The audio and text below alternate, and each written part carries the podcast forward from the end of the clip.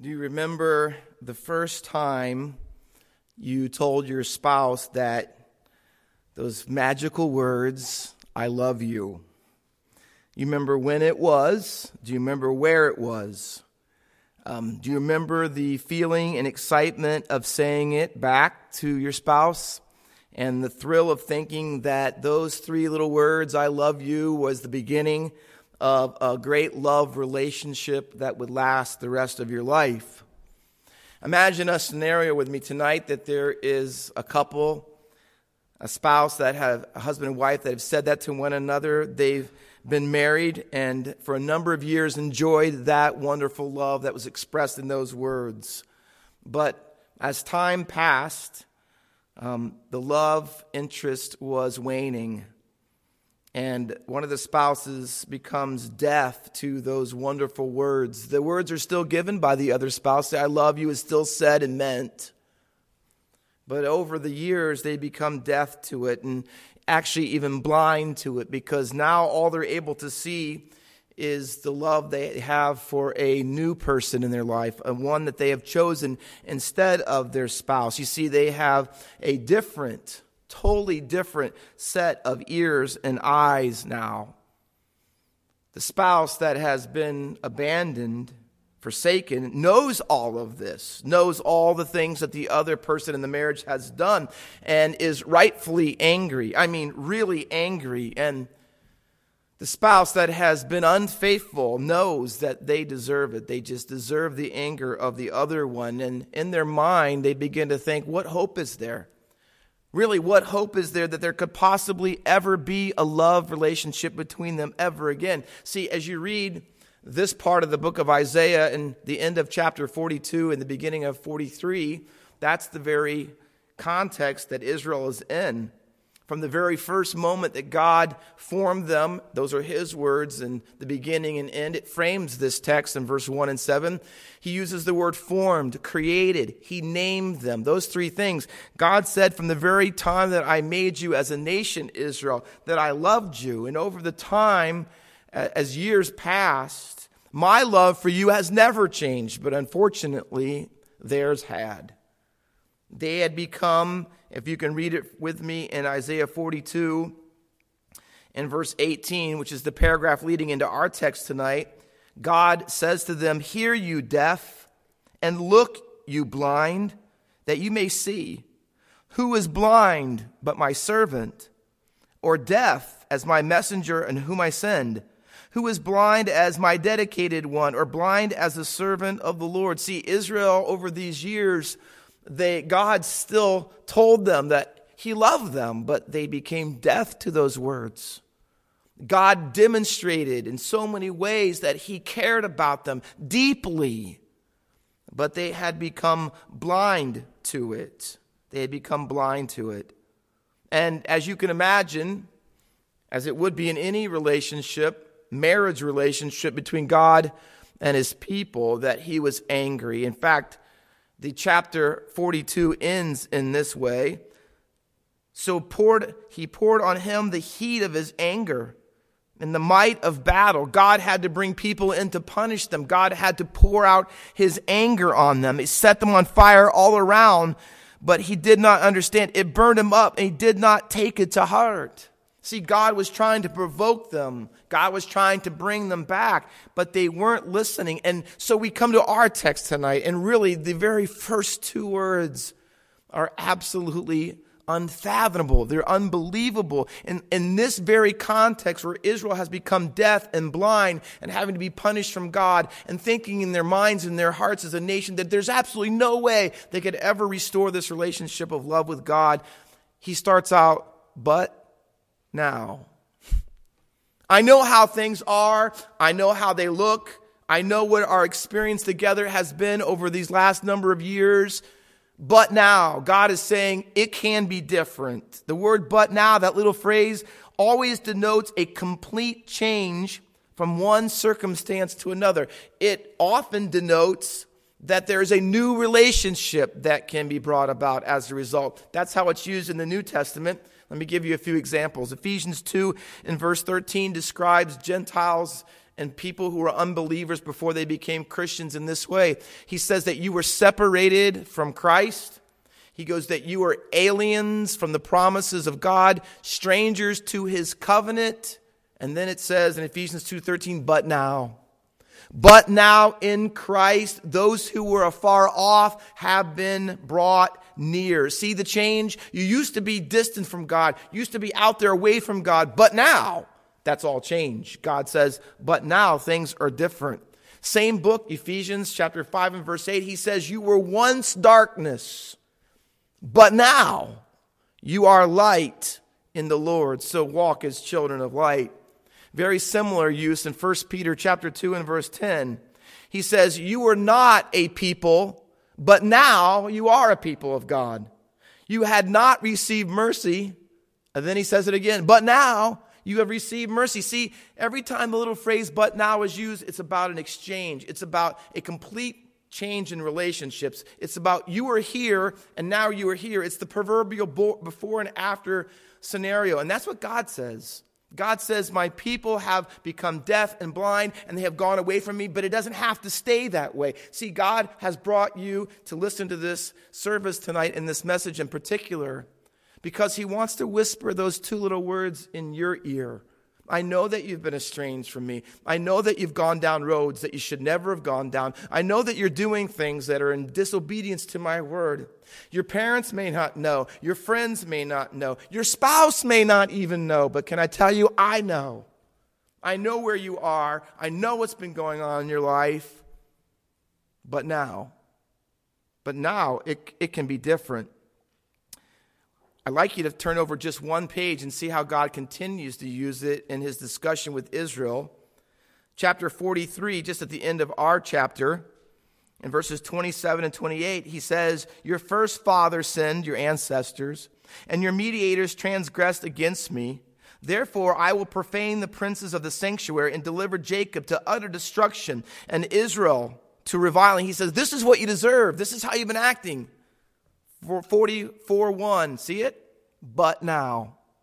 It doesn't have to be that way, Jacob. I've chosen you, he says. I've made you. I formed you. See, I can change you if you'll come to me and repent. Perhaps the most important or most famous one in Isaiah's book is chapter 64, if you'll turn there. It's the verse that most people can quote, the filthy rags and righteousness text. Let me tell you the setting of it, though. In Isaiah 64 and verse 4, it reads, From of old no one has heard or perceived by the ear, nor eye has seen a God beside you. Why is God so unique, who acts for those who wait for him, yet you meet him who joyfully works righteousness, those who remember you in your ways? Behold, you were angry, and we sinned. And in our sins we have been a long time, and shall we be saved? In other words, is there hope that we could really be right with you, God? We have all become like one who was unclean, and all our righteous deeds are like a polluted garment, he says. We fade like a leaf, and our iniquities like the wind take us away. There is no one who calls on your name, who rouses himself to take hold of you. They have gone away from him. For those, for you have hidden your face from us and have made us melt in the hand of our iniquities. God, we've been so unrighteous, so ungodly, so far away from you. That's who we are, God. Is there any hope? Well, verse 8 says, but now. See, now I'm your father, God says. See, now I can forgive you. I can bring you back. Israel believed that that probably wasn't possible, that that's never going to happen. And they were afraid to even look in God's direction and think that there's a possibility that they could be redeemed and restored back to Him. And so in our text, He wants to bring them back. He wants to woo them. He wants to bring them to a place where they're willing to repent of their sins so they can be restored back to Him. And He does it with the two little commands that both bracket this text, and that is the commands to fear not. The first one is in verse 1 and the second one is in verse 5. The little phrase, fear not, is used 11 times in the book of Isaiah. 10 out of the 11 are in the last half of the book. Chapters 1 through 39 of Isaiah tell all about Israel and why they are sinning against God and why they are going to be exiled and why God has angry and why he has to punish them.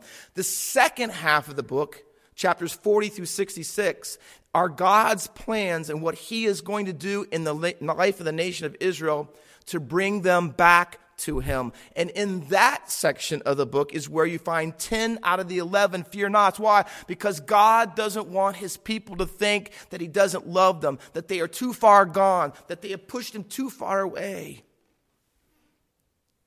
See, maybe as you're here and you're watching tonight in that sense, that you believe, Pastor Walker, if you really just knew what I've done, even as a Christian, the things I've said, the places I've been, there's no way that God would want me back. There's no way that God, I'm afraid to come to God. I, I really don't even want to darken the door of a church, even if it was open. And God whispers to you, Fear not. Fear not. And with these two fear not phrases, he's going to add three reasons of why he still loves them. And they're all marked off, similar to this morning, with a little word for. So look at them one at a time with me, if you would, tonight. 43 in verse 1. But now, thus says the Lord who created you, O Jacob. He formed you as a nation, O Israel, is what he means. First one, fear not. See the word for. Here's why. Here's why you don't have to fear coming to me and think that all there will be is anger and judgment. Fear not, because if you come back and repent to me, he says, and now notice, fear not is based on look what all the things I've done for you in the past. And in these first four verses, the verbs are in the past tense created, formed, redeemed, ed, called. See, God says, I've loved you since the very beginning. When I formed you, shaped you, when I called you out of Egypt to be a nation for me, He says, listen, God says, I prove my love to you over and over. I did it in a very personal way. I did it in a very public way.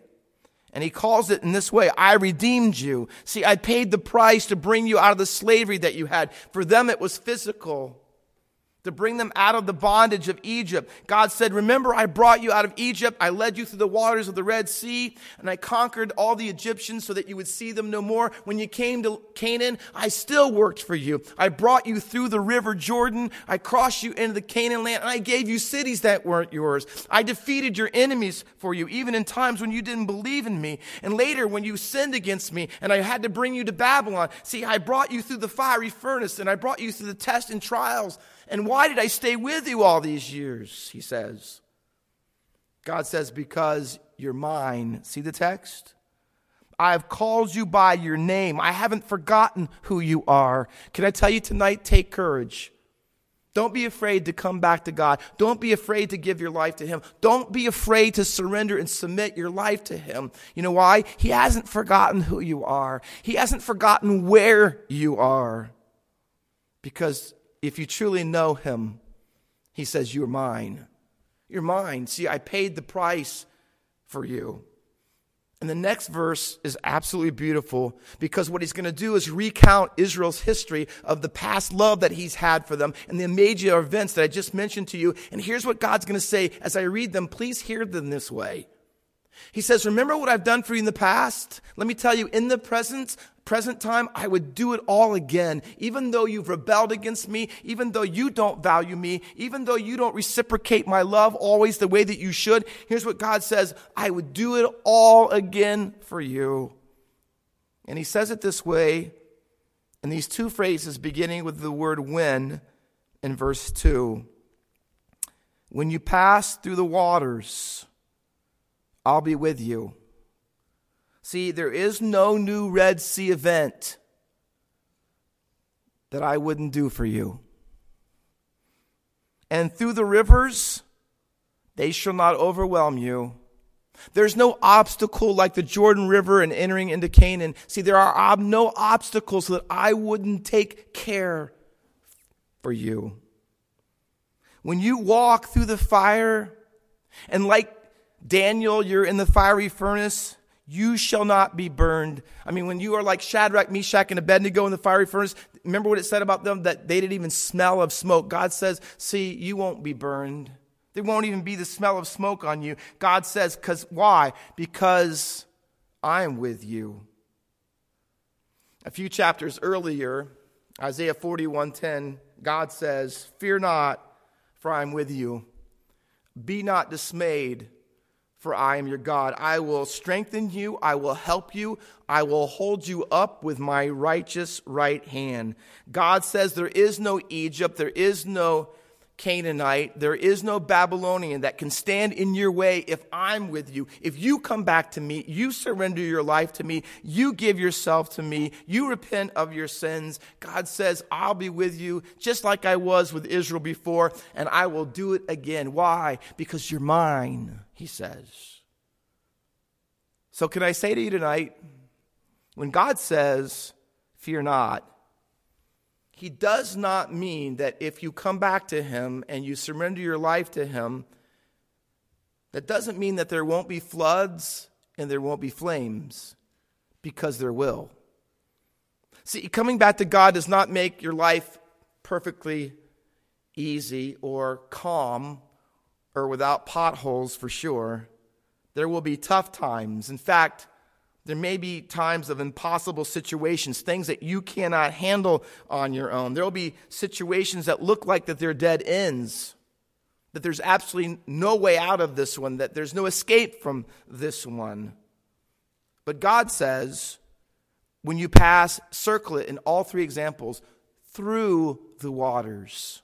See, through the waters, through the rivers, through the fire. See, when God loves you and you are His, it does not exempt you from the rivers, from the waters, or from the fires. It does not mean that there will not be floods and flames. You will go through them. But what He promises is that when you go through them, you don't go through them alone because He's with you. That's the promise. He doesn't promise to get you around them. He doesn't promise to bring you over them. He says, I'll walk through them with you.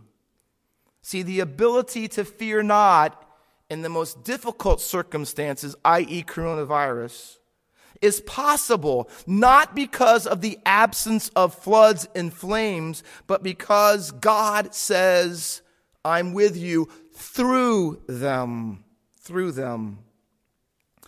I would guess probably still that one of the most favorite verses in the Bible, still at difficult times, especially at funerals, is still, still Psalm 23. And right smack dab in the middle of that memorable and favorite psalm is this little phrase in verse 4 Yea, though I walk through the valley of the shadow of death, God says, I'll be with you. Even in the most difficult journey, even the one that perhaps may lead to danger and death, God says, I won't stop it from happening, but I will walk with you through it. So may I say tonight, in God's behalf from His Word, fear not. Fear not when you go through the cancer. Why? Because God says, I'll be with you. See, don't be afraid. Fear not when you go through times where you struggle with depression, you just struggle with anxiety. God says, Don't be afraid because I'll be with you. Fear not when you go through surgery and you're not sure how the outcome will be or what the ramification will be on your health and your future. God says, Fear not because I'm with you. Fear not when you go through the furnace of failure. You're not sure that you're ever going to get to the place in your career that you wanted to, or you're ever going to have the relationship you wanted to. And when things don't go your way, he says, Fear not. I'll walk you through those things in your life. Fear not when you go through the flood or the financial ruin, or when you go through the friendship betrayal or the fatal diagnosis. God says, Fear not. And the reason is not because the floods aren't real not because the flames don't really burn, but because God says, I'm with you every step of the way. A really, really enjoyable song that I like is by Mark Schultz, and it's entitled Walking Her Home.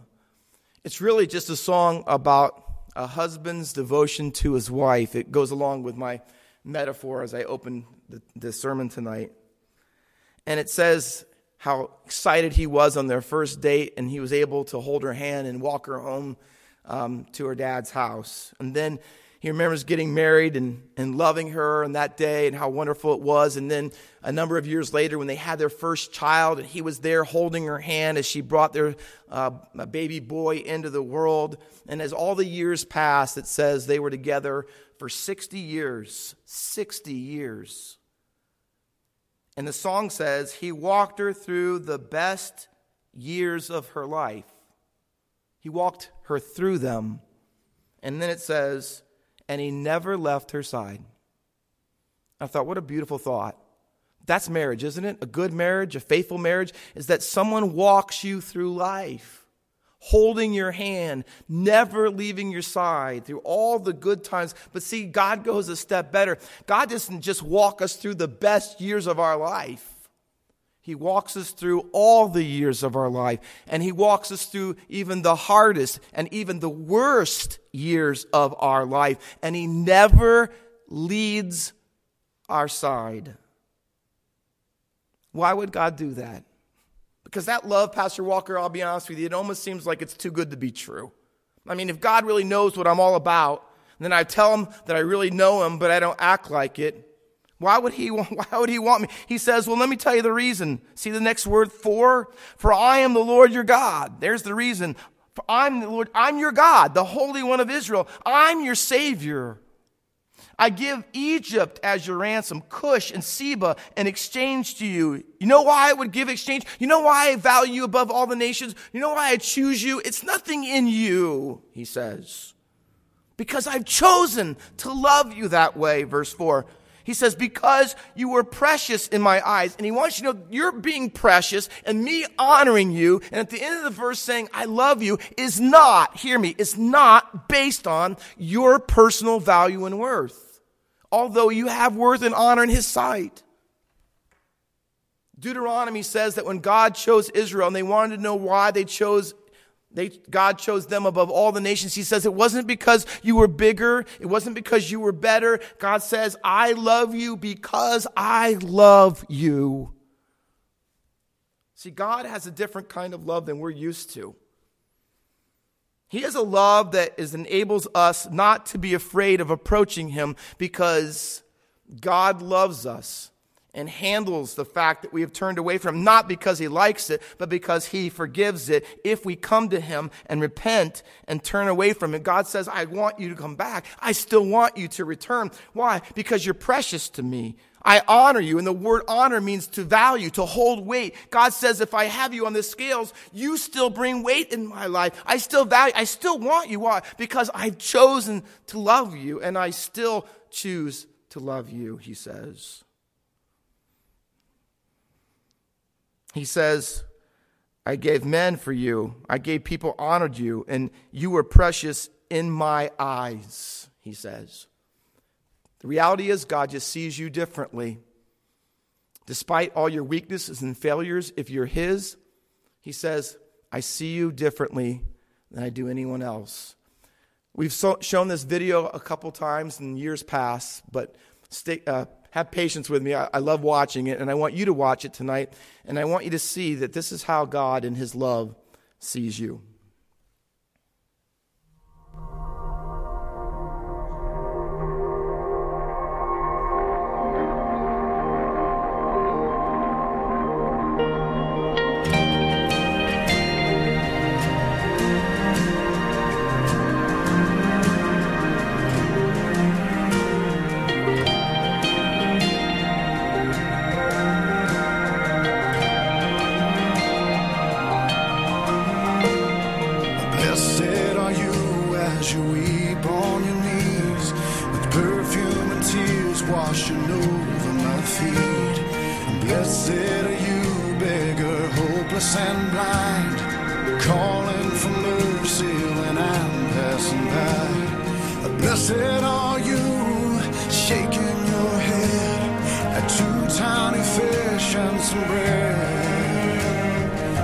I'll show you tremble and wait for the first stone thrown at your sinful sees.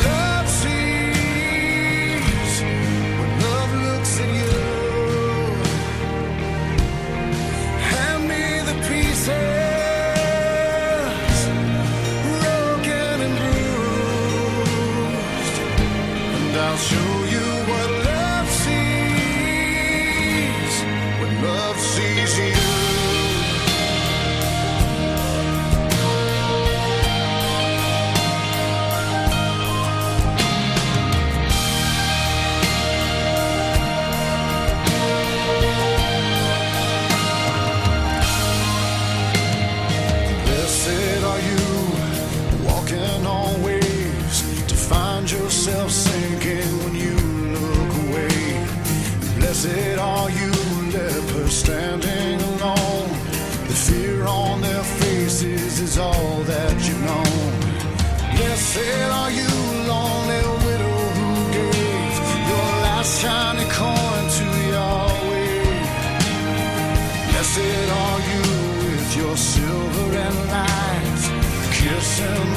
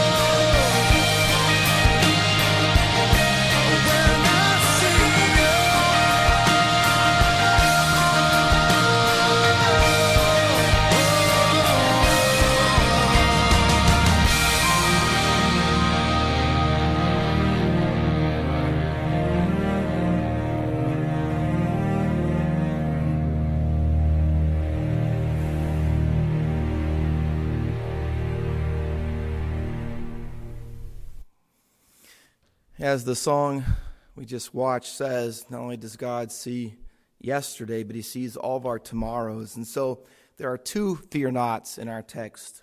The first one God uses to say, Look, I still love you, and look at all the things I've done for you in the past. That proves it.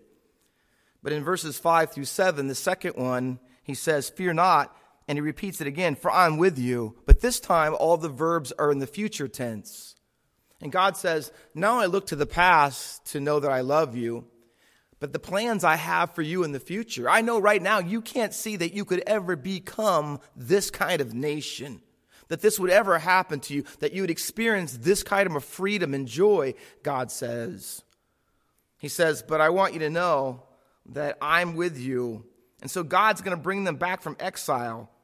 And tonight I want you to see and how God looks at, or the extent and the scope of how far will God go to bring them back? How far would God go to bring you back? He says, Fear not, verse 5, I'm with you. And notice God's with you statements also are followed up to give confidence. He gives three I will statements. He says, I will bring your offspring from the east and from the west I'll gather you. He says, the second I will, I will say to the north, give up, and to the south, do not withhold. Bring my sons and my daughters from the ends of the earth, he says. See, I will, I will, I will gather you. I will bring you. I will say to you. See the three times? See, God says, this, this is how much I love you. I am willing to go in any direction. Very, very rarely in the Old Testament does God ever use all four points of the compass, north, south, east, and west, to say anything. But here he does.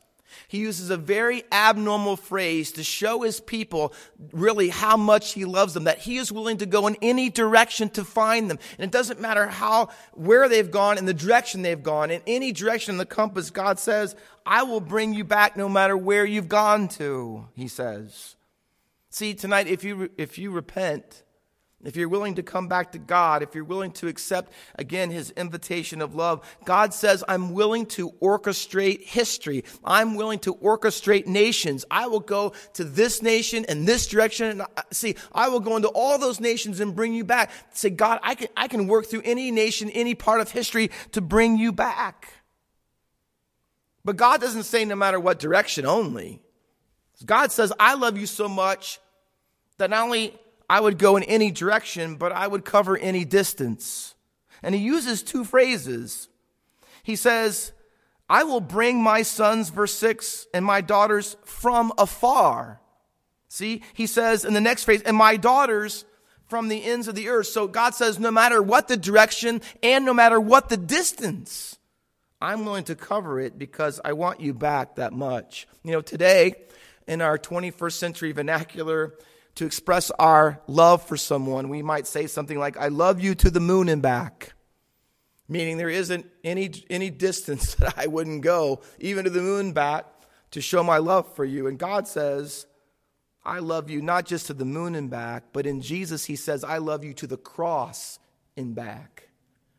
God says, I'm able to gather you from any direction to be my children, and I have the, the privilege of giving you the opportunity to come back to me no matter who you are tonight. So if you hear this and you're in Northern America or Southern America or East and West or any part of the globe, God says, see, I can bring you back to me. And he did it through the cross. That's how far God would go.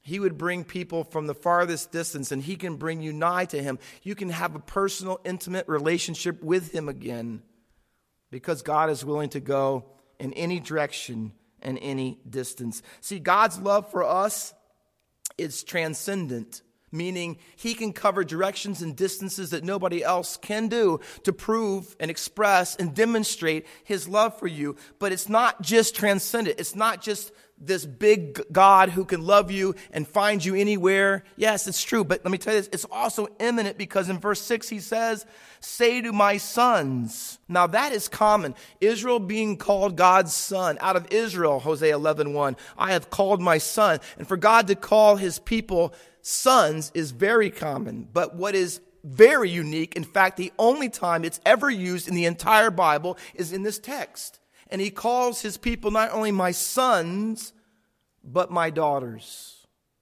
See, God tonight is not just talking collectively.